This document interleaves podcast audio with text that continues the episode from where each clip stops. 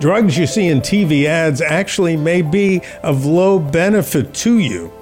Johns Hopkins public health researchers find that the prescription medications most prominently advertised on TV have low added benefits in the treatment of diseases they target. A full two thirds of the 135 drugs most frequently pitched on TV, radio, newspaper, internet, and billboard advertising were typically not the ones that would be the choices of mainstream doctors. That is, your doctor would not probably be prescribing these drugs for you.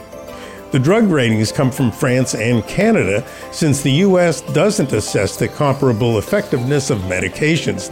Now, what's the 411 on this? Well, surprise, surprise, the drug companies are force feeding these drugs into our psyches so that we'll hound our medical teams into prescribing them. Hey, doc, uh, would you give me uh, that uh, uh drug I saw on TV last night? Guess what?